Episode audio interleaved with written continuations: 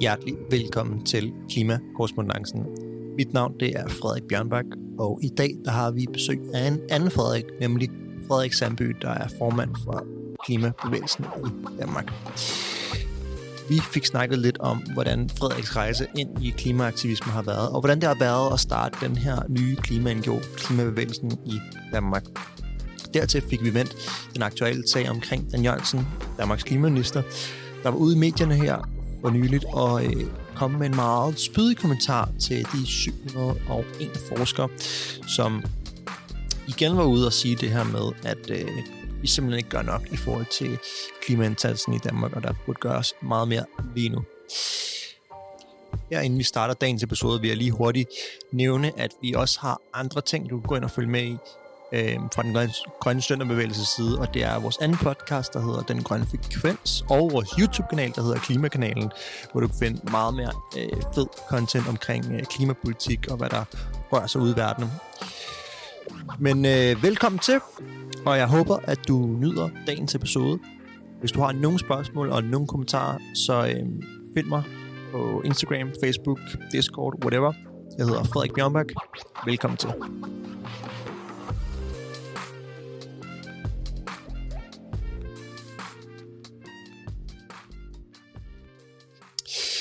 Hjertelig velkommen her endnu en gang til Klimakorrespondancen, din ugenlige klima-nyhedspodcast. Øh, I den her uge, der har vi Frederik Sandby med, som er formand for Klimabevægelsen i Danmark. Og, øhm, og Frederik, hjertelig velkommen til, og øhm, har du det godt? Hvordan øh, kører din søndag ja, indtil videre? Ja, jamen altså, den kører, øh, den kører, den kører rigtig godt. Øhm, tak fordi jeg måtte være med. Det var da så lidt. Øh, det er jo sådan i dag, at der, øh, som vi plejer at gøre, så snakker vi lidt først om, hvem du er, og hvad du ligesom går og laver øh, i forhold til klimapolitik, og så derefter tager vi en, øh, en konkret sag og dykker lidt ned, ned i den, noget, der er sket i løbet af, af ugen.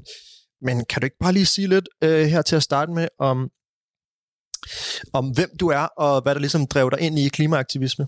Jo, det kan du tro. Jamen altså, øh, jeg hedder Frederik Sandby, og jeg er 26 år, bor nede i, øh, i Køge, og øh, studerer kandidatuddannelsen i klimaforandring inde på Københavns Universitet, og slutter så der her til, øh, til sommer, og kan så komme endnu mere i gang med at med at lave mere klimapolitik. Så det, er, det glæder jeg mig rigtig meget til.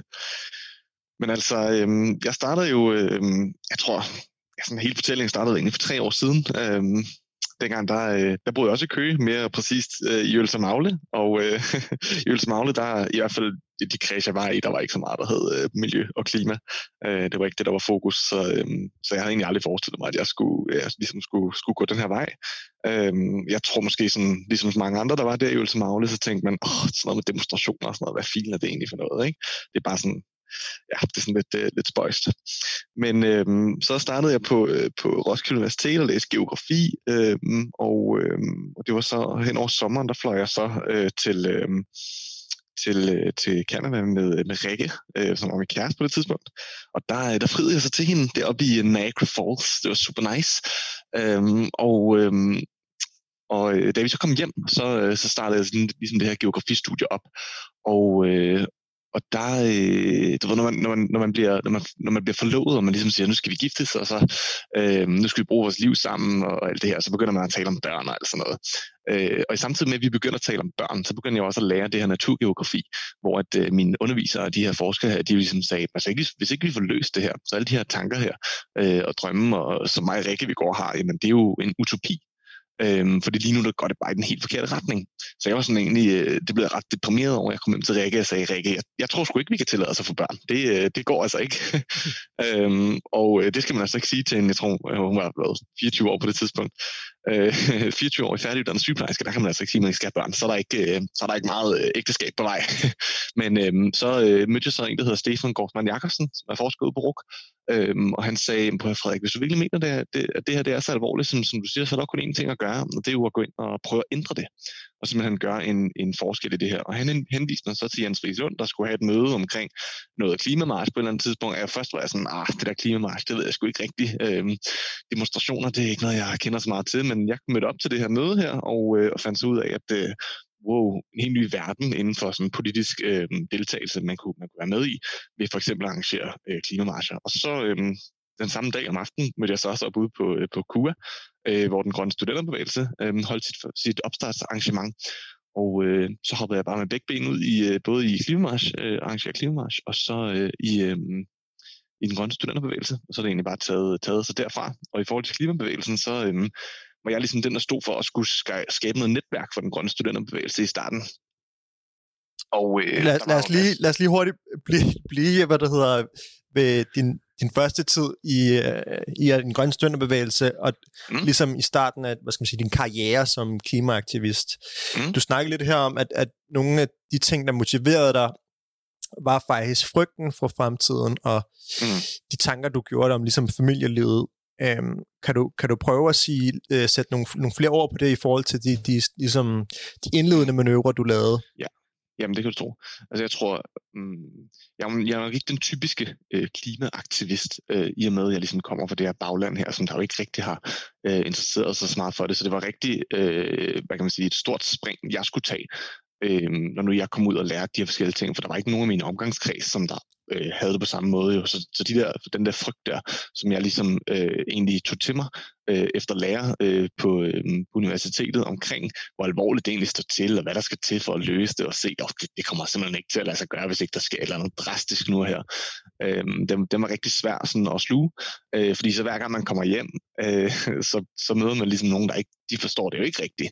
Øhm, altså det er hele ens omgangskreds derhjemme. Ikke? Altså, de taler bare videre om, hvor er det, man skal flyve hen på sommerferie, og hvad skal man ja, lave alle mulige forskellige ting. Og mange af de her ting føles lige pludselig meget små i forhold til øh, det, der, det, som jeg følte, jeg stod overfor, som var en ja, eksistentiel krise jo. Øhm, som egentlig er sådan alle de der ting, som de går og taler om, ah, men så skal man have hus, og så øh, skal man ud og, og, og have nogle planer for de næste mange år, og, og livet det går bare, og og alt sådan noget. Øh, det føles lige pludselig meget småt, hvor man sådan står og tænker, jamen ved I ikke godt, at verden er ved at øh, gå i den helt forkerte retning, og hvis vi ikke gør noget nu, jamen så vil vi hen over de næste 30 år se nogle helt forfærdelige udviklinger. Øh, de der ting der, som man, man kunne føle sig helt vildt alene omkring, når det er, man ikke følte sit, øh, sin, sin omgangskreds, øh, øh, ligesom var med på det. Øh, det gjorde jo, at man så havde brug for at finde øh, en ny omgangskreds, som der godt forstod alvoren i det. Øhm, og det tror jeg er noget af det, som der virkelig øh, til, tiltalte mig, dengang jeg startede med klimamarschen og den grønne studenterbevægelse. For lige pludselig kommer man ind til et sted, hvor at, men de andre, der er samlet der, jamen, de har jo den samme øh, hvad kan man sige, indlejret frygt for det her, men også den samme, samme øh, vilje til at skulle se noget forandring omkring det. Og jeg tror, at den, øh, vores første møde der i den grønne studenterbevægelse ude på KUA, øh, der, øh, så sad vi i sådan nogle rundkreds, hvor vi skulle øh, lige præsentere os selv, for det, for ligesom at, at gøre, så man følte sig lidt mere tryg i, i, i det her, den her store gruppe mennesker. Der var, jeg tror, der var 50 personer, der mødte op. Og jeg sad så sammen med, med, med, med seks personer, øh, hvor der var fire piger, og jeg var den sidste, der ligesom kunne sige, hvorfor sad jeg der øh, den dag. Og alle de her piger her, de sagde alle sammen, de, de sad der, fordi de var pissehammerende bange for at skulle ud og have, have børn øhm, på grund af den her klimakrise. Og, og da det så blev min tur, så sad jeg også der sådan, what, det er også derfor, jeg øh, sidder her, for jeg er også super bange for at skulle, skulle sætte børn i verden, øh, når det, det ser så alvorligt ud, som det gør. Og, og der stod det mig bare, at øh, der er rigtig mange, der går derude og har de der, øh, den der frygt der, har de der følelser omkring det, og de har brug for et sted at gå sammen og så sige, nu skal der simpelthen ske noget forandring. Um, så det tror, jeg, det tror jeg er noget af det, som, som det virkelig kan gøre, og ligesom at, at, at gå med i de her handlefællesskaber sammen. Ja, og så, og så er du ligesom ude til det der første møde i en grøn stønderbevægelse, og det tager fart, og vi kører der ud af, og klimamarsen kommer op at stå, og der kommer noget valg på et tidspunkt, hvor der bliver samlet 40.000 mennesker ud fra Christiansborg, og det bliver klimavalg, og det, det kører der ud af. Og så kommer der ligesom sådan lidt, hvad skal man sige, en nedgangsperiode, og så er det, ja, det var også lidt før det, ikke, tror, så vidt jeg husker, men så er det ligesom, at du, du, du går over til det her med, at nu skal du måske være en lidt mere, hvad skal man sige, en seriøs voksen organisation, og så går du i gang med det her klima, klimabevægelsen projekt. Kan du lige prøve at sige lidt, sætte nogle, nogle ord på det? Jamen, det kan du tro. Jamen altså, der i, i hen over sommeren, da vi startede med den grønne studenterbevægelse, der skulle vi finde ud af, hvad for et netværk er det, DGSB skulle, øh, skulle være med i. Og øh, det er jo fordi, sådan, hvis man vil være en handlekraftig organisation, øh, så er man også nødt til at have en masse allierede.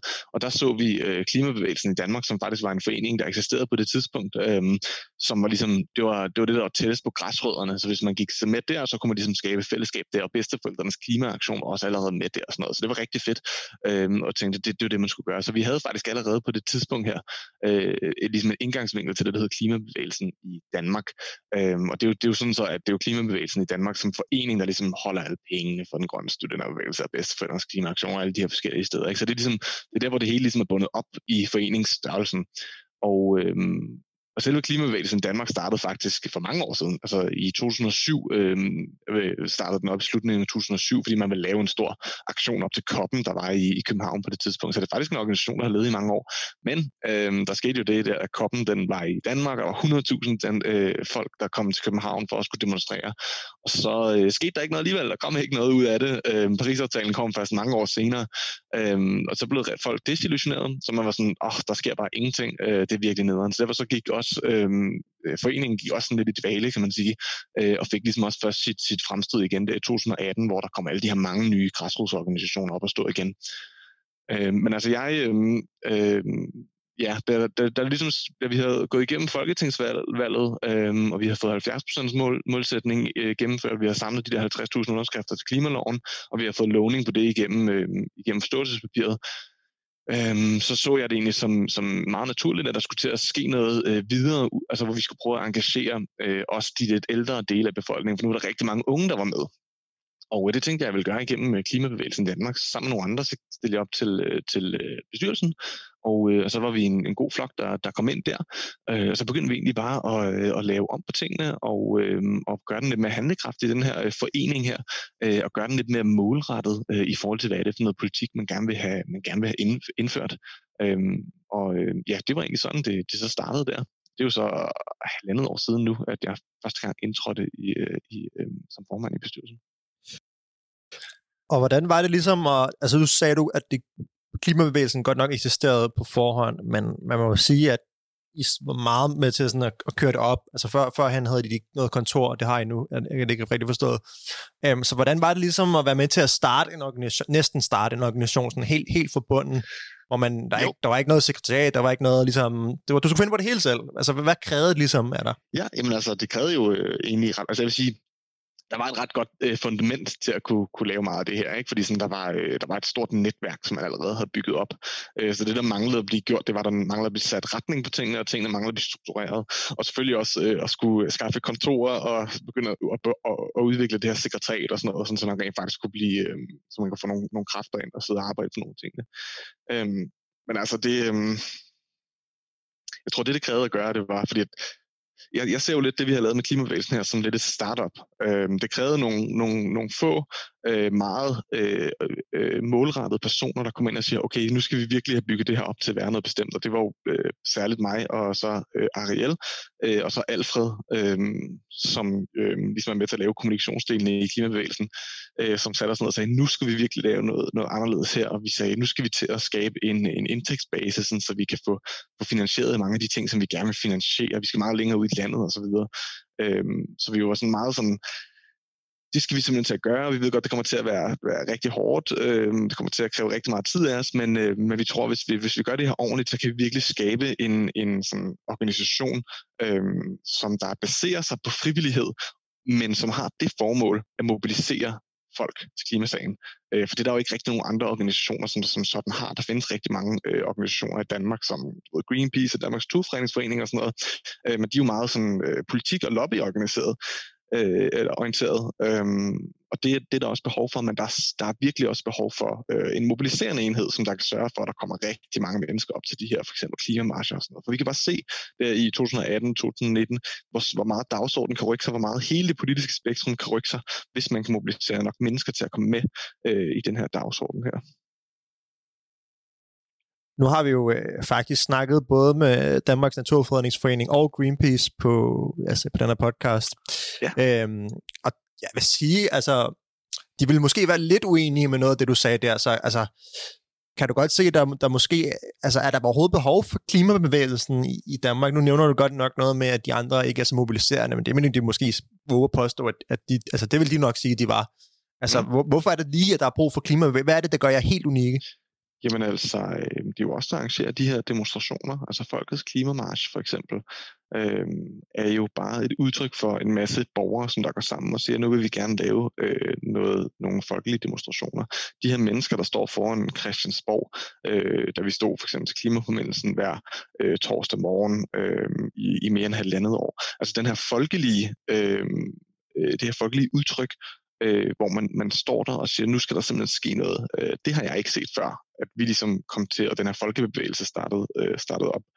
Øhm, så, så, så jeg synes egentlig, at, man, øh, at klimabevægelsen har en eksistensberettigelse i, at, øh, at den viser et, det, her, det her folkelige skub til øh, klima, klimahandling, hvor man kan sige, at nogle af de andre organisationer er jo sådan, øh, altså man kan sige, Danmarks Naturfredningsforening er jo en ældre øh, forening, rigtig mange lokalgrupper rundt om i, øh, i Danmark, øh, men, men øh, stort sekretariat meget, øh, hvad kan man sige, jo når først den går, den går, går efter noget, Danmarks Naturfredningsforening, så, så sker der selvfølgelig også noget, øh, så sker der rigtig meget, øh, men det er jo ligesom sådan en masse der skal, der, der, der, skal, der skal rykkes rundt med rigtig mange ansatte og sådan noget forskelligt, hvor der er klimabevægelsen meget mere øh, fleksibel, fordi det er jo frivilligt drevet, øh, det meste af det, øh, og når vi forsøger at, at skaffe penge til sekretariat og sådan noget, så er det jo for at understøtte den her frivillighed, som der er øh, derude i Danmark, så jeg tror, øh, den eksistensberettigelse, der ligger hos os, det er jo, at vi skal have, vi skal have skaffet øh, øh, så mange, øh, eller vi skal finansiere den her øh, frivillighed, der er øh, derude, og skaffe mange flere frivillige til at gå med i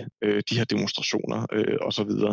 Øhm, og det er klart, at vi kan ikke gøre det uden øh, de andre øh, organisationer. Altså Danmarks Naturfredningsforening var også øh, helt øh, i, i centrum, da vi, øh, da vi lavede Folkets Klimamarsch der i, under, under Folketingsvalget. Maria Gerding, der var præsident, hun kom op og var øh, vært øh, og så videre. Øh, og de har jo garanteret sendt ud på deres maillister og inviteret til arrangementer og sådan noget. Så der er rigtig øh, øh, NGO'erne, de, de øh, etablerede NGO'er kan ligesom noget, øh, også i forhold til at støtte den her folkelige øh, mobilisering, der er. Men sådan, det der fokus på at skabe den, det folkelige øh, engagement, øh, eller sådan udbrede det, øh, det, det ser jeg ikke, at der er øh, andre, der gør end, end, end os på den måde, inden for klimadagsordenen altså, fordi der findes jo øh, øh, også mange som lokalgrupper i forhold til natur og naturbevarelse, men, men, men selv men konkret på klimadagsordenen, der, der er der ikke så mange. Okay, så nu siger du her, at I skal skabe det folkelige engagement, og I skal virkelig være dem, der understøtter det frivillige øh, i forhold til klimaet i Danmark. Men hvordan, hvordan ser jeres fremtid så ud? Altså, hvor, hvor er de, hvad er det, I arbejder hen imod? Ja, altså, hvad er jeres konkrete mål for, lad os bare sige, det næste år? Jamen altså lige nu her, der arbejder vi jo meget hårdt på at skulle øh, sørge for, at det her kommunalvalg, som vi øh, bevæger os hen imod, at det bliver til et, øh, et grønt kommunalvalg. Altså vi havde jo under Folketingsvalget sidste år stor succes med øh, at hjælpe til med det her Så det nu-projekt, øh, med det her prikkeprojekt, hvor man ligesom fik sat nogle, øh, nogle, nogle store krav op til, til politikerne. Øh, og øh, og så ellers mobilisere rigtig meget i forhold til, øh, til klimamarscherne, til strækkerne osv., øh, som var det her folkelige engagement, der ligesom blev meget synligt under valget. Øh, og det er det, vi arbejder hen imod nu, øh, at vi simpelthen skal have skabt nogle meget store alliancer, øh, rundt omkring med, med NGO'erne og med, med, måske med fagforeningerne, øh, til at når vi når til folketingsvalget, så kan vi simpelthen mobilisere i alle kommunerne rigtig mange mennesker, som der går ud og siger, lokalpolitikere, vi har behov for, at I tager den her klimakrise seriøst. Vi har behov for, at I, når I går, går til valg her, så går I til valg på en grøn dagsorden. Øhm, og øh, ja, det, altså, det tror jeg er vores vigtigste opgave her øh, hen over den næste års tid. Simpelthen at få det her folkelige engagement, som jo på mange måder har lidt under corona, men gør det tydeligt, at øh, det folkelige engagement, det er altså ikke det er altså ikke, øh, hvad kan man sige, faldet i søvn øh, under corona. Det, det, ligger, det ligger sådan ligesom bare i dvale i øjeblikket. Øh, men, men lige så snart nedlukningen øh, den, den stopper, og vi begynder at åbne op, jamen så opblomster det her engagement igen, øh, og det skal vi så ud og gøre, gøre synligt. Det er også noget, hvad det hedder, som jeg meget har tænkt på i det her i forhold til det folkelige engagement, hvor sjovt det kommer til at være at være aktivist og frivillig efter corona. Altså selvfølgelig kommer der meget fest og ballade, og jeg skal komme efter dig, men altså jeg tror også virkelig, at frivilligheden mange forskellige foreninger kommer til at få et virkelig stor fremdrift for, når man virkelig siger, okay, regeringen har været i stand til at rykke på noget sådan der, så hurtigt. Så hvorfor ja. er det så, at de ikke øh, rykker på, på for eksempel klimaet? Øhm, inden her vi hopper videre til, til den konkrete historie for ugen, tænker jeg lige om, du nævnte noget her med nogle af de strategier, I vil bruge den her præg-kampagne. Kan du prøve at komme lidt ind på mere, hvad er det for nogle konkrete strategier, vi vil benytte jer af øh, i den nærmeste fremtid, især her op mod kommunalvalget? Ja, helt sikkert. Øhm, ja, jamen altså, jeg synes, altså, at kommunalvalget er glimrende øh, at holde, holde fokus på. Vi kommer også selvfølgelig til at lave en masse arbejde her i foråret og efteråret også. Øhm, for det er jo ikke sådan, at man bare kan sætte det hele på pause og så vente på, på kommunalvalget. Men, men kommunalvalget er ret godt, fordi det er, sådan, øh, det er der, hvor der er mest behov for, for nye kræfter i øjeblikket. Ikke? Øhm, så vi arbejder i forhold til nogle, nogle, nogle forskellige strategier øh, hvor det ene det er det her prikkeværktøj, øh, og, øh, og det, det, det handler sådan om, øh, at man øh, laver en, en platform, en digital platform, som man fører kampagne på, hvor man forsøger at få øh, mennesker til at gå ind og, øh, og forpligte politikere til nogle konkrete målsætninger. Og øh, under folketingsvalget, der havde vi jo den her sådan nu, øh, gør valget grønt prikkeværktøjet, øh, som der blev lavet også som et borgerinitiativ. Og det er jo meget på samme måde, som vi har tænkt os at lave det nu. I stedet for at være sådan på det nationale plan, så kommer det jo så også til at være særligt på nogle lokale plan Øh, øh, politikker, som man kan gå ind og, og forpligte sin, øh, sin politikere på. Så det er meget sådan øh, konkret øh, ask, man kommer til at skulle lave af de her politikere og sige, hvis du vil en grøn, øh, et grønt dagsorden, hvis du vil øh, bidrage til den grønne omstilling, så har du altså de her ting, du er nødt til at skulle krydse af. Øhm, og vi kommer til at gøre det meget tydeligt, hvem der siger ja og hvem der siger nej, ligesom der også blev gjort under, under folketingsvalget. Øhm, så er der en anden strategi. Øhm, der er selvfølgelig øh, det her folkelige arrangement. Det kommer til at udmønte sig på øh, flere forskellige måder, øh, hvor vi forsøger at, at, at sørge for, at der faktisk kommer øh, oplæg og workshops i samtlige kommuner i, i hele landet. Det er noget af det, vi øh, er i gang med at søge funding til i øjeblikket, sådan så at, øh, at der kommer ikke til at være en eneste kommune, hvor der ikke har været et oplæg fra en af lokal øh, eller medlems af kampagnegrupperne i, i klimabevægelsen, som fx kan være Fridays for Future, eller den grønne studenterbevægelse, eller bedsteforældrenes klimaaktion. Øh, så, så det vil sige, så, så der kommer til at være mulighed for øh, at udbrede de her øh, kampagnegrupper, øh, som der skal være op til, til kommunalvalget. Og så er der øh, et andet spor, der selvfølgelig hedder vælgemøder. Øh, vi er også i gang med at søge, søge en masse funding til at kunne rent faktisk finansiere vælgemøder i øh, mange af de her, øh, eller i mange af kommunerne. Øh, og så har vi en, en, en sidste strategi, som netop handler om at vise øh, vores antal. Så det vil sige arrangere demonstrationer rundt omkring i, i kommunerne under folketingsvalget. Og det er ikke helt sikker på, hvordan præcis det kommer ud, til at udmønte sig lige nu, men øh, jeg har en idé om, at det kommer til at være, du ved, inden folkets klimamarsch, øh, måske den sidste lørdag, inden øh, at vi skal op og stemme, så kommer der til at være sådan et stort øh, i, i hele landet, øh, eller i hvert fald de kommuner, som vi kan få til at gå med i det. Så, øh, så der er en masse forskellige strategier der til, hvordan man, øh, man skal opnå at lave, gøre det her øh, kommunalvalg til et grønt kommunalvalg. Men jeg tror, øh, og, og det der ligesom bare er, er samlet for dem alle sammen, det handler om at skabe den her fortælling om, at nu laver vi et grønt kommunalvalg, og det er det, vi alle sammen går, går med til. Øhm, for det er jo det, som når, når man tænker tilbage til, på, på Folketingsvalget øhm, sidste gang, så tænker man jo særligt, okay, det var, der var virkelig klima på dagsordenen, øhm, og det var rigtig godt, og det, det er ikke sikkert, at folk de tænker, at den er 70% målsætning, det er lige præcis det, der var det. Man tænker egentlig bare, at det var et grønt øh, Folketingsvalg, og det er det samme, vi skal have gjort med det her kommunalvalg. Vi skal til at, virkelig få det til at være, være rammesættende for at sige, det kommunalvalg, vi går ind i nu, det bliver altså et grønt øh, kommunalvalg, i stedet for at det skal handle om alle mulige andre ting. Så man kan altså høre her, der er rigelig brug for, at øh, folk engagerer sig i klimaforand, øh, klimakampen. Og det er jo noget, vi bare må konstatere, at der er rigtig meget brug for, når vi har en klimaminister, som i den her uge var ude og, og skrive, jeg tror det var i politikken, klimakrisen øh, derimod er en strukturel krise med langt mere vidtrækkende konsekvenser, end vi kan forestille os. Den kræver en generel omstilling af vores samfund, og altså en løsning på den lange bane.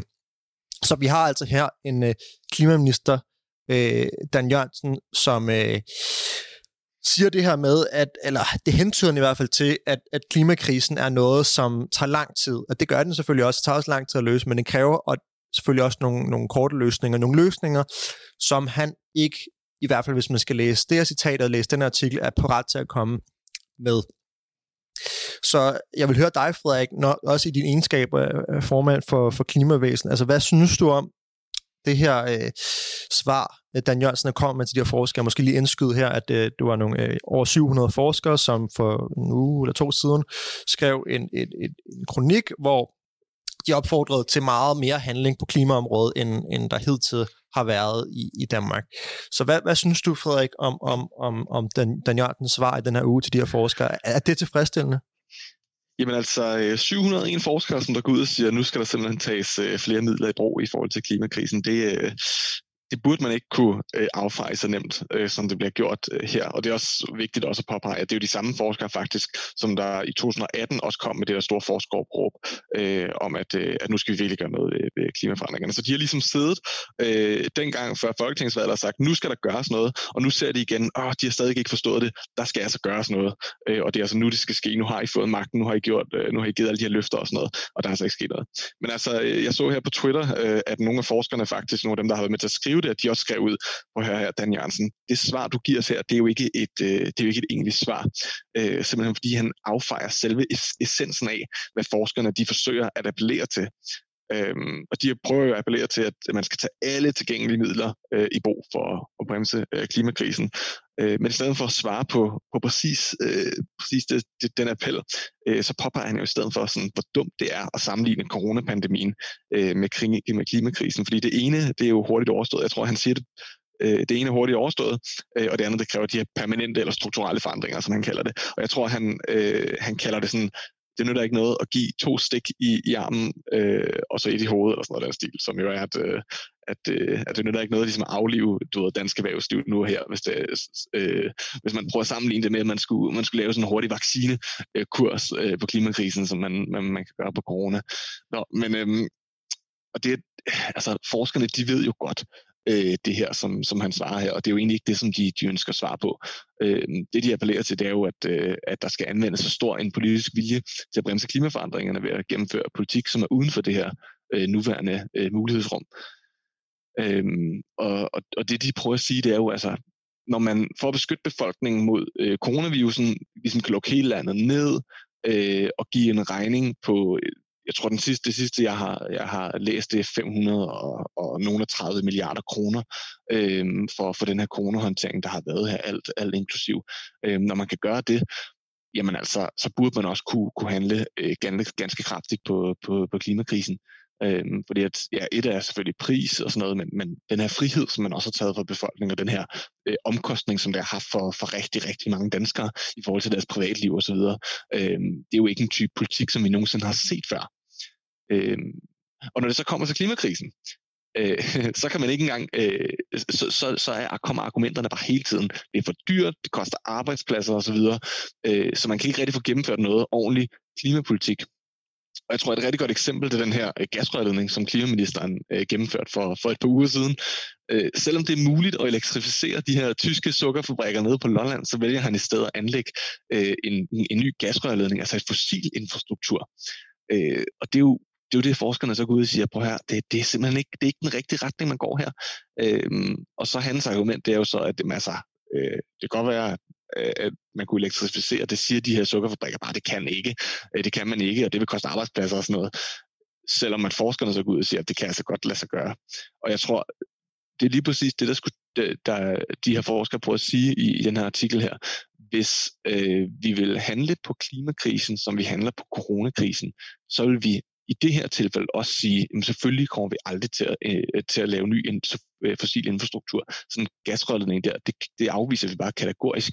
Øhm, og Øhm, og, det, og det, som forskerne jo også siger, det er, at altså, vi skal bare til at tænke øh, helt, helt anderledes. Det kan godt være, at Dan Jørgensen han siger, øhm, vi skal have strukturelle forandringer, men det han egentlig bare siger her, det, det er jo, vi skal ikke gøre noget lige nu og her, i stedet for så skal vi planlægge hen over de næste 10-15 år, fordi så vil det være billigere at planlægge det. Det er jo det, han mener med strukturelle forandringer, fordi at, øh, Frederik, du og jeg ved jo godt, øh, at jeg skal, jo, jeg skal jo lige til at spørge dig om de her med strukturelle forandringer, fordi, at, fordi det er jo også noget, vi snakker om, at vi skal have strukturelle forandringer, så at man kan jo ja. våge at påstå, at det måske er meget godt det her med, at Dan Jørgensen siger, at vi skal have strukturelle forandringer, men tror du også, at det er de samme strukturelle forandringer, som nej, vi snakker om, nej, som han snakker om? Det, er, det er det lige præcis, ikke? Altså, så når vi går ud og siger, at vi skal have strukturelle forandringer, så siger vi, at vi skal gøre noget i dag, som sørger for, at der for eksempel ikke kommer mere fossil infrastruktur, eller der gør, at vi ikke udvider alle mulige øh, sorte øh, virksomheder det han mener, når han siger strukturelle forandringer, det er jo, at vi skal lægge en plan hen over de næste 10-15 år, og så skal vi selvfølgelig den plan, og den plan skal, skal selvfølgelig ikke inkludere i en reduktion i vækst, og den her plan skal ikke redu, øh, følge,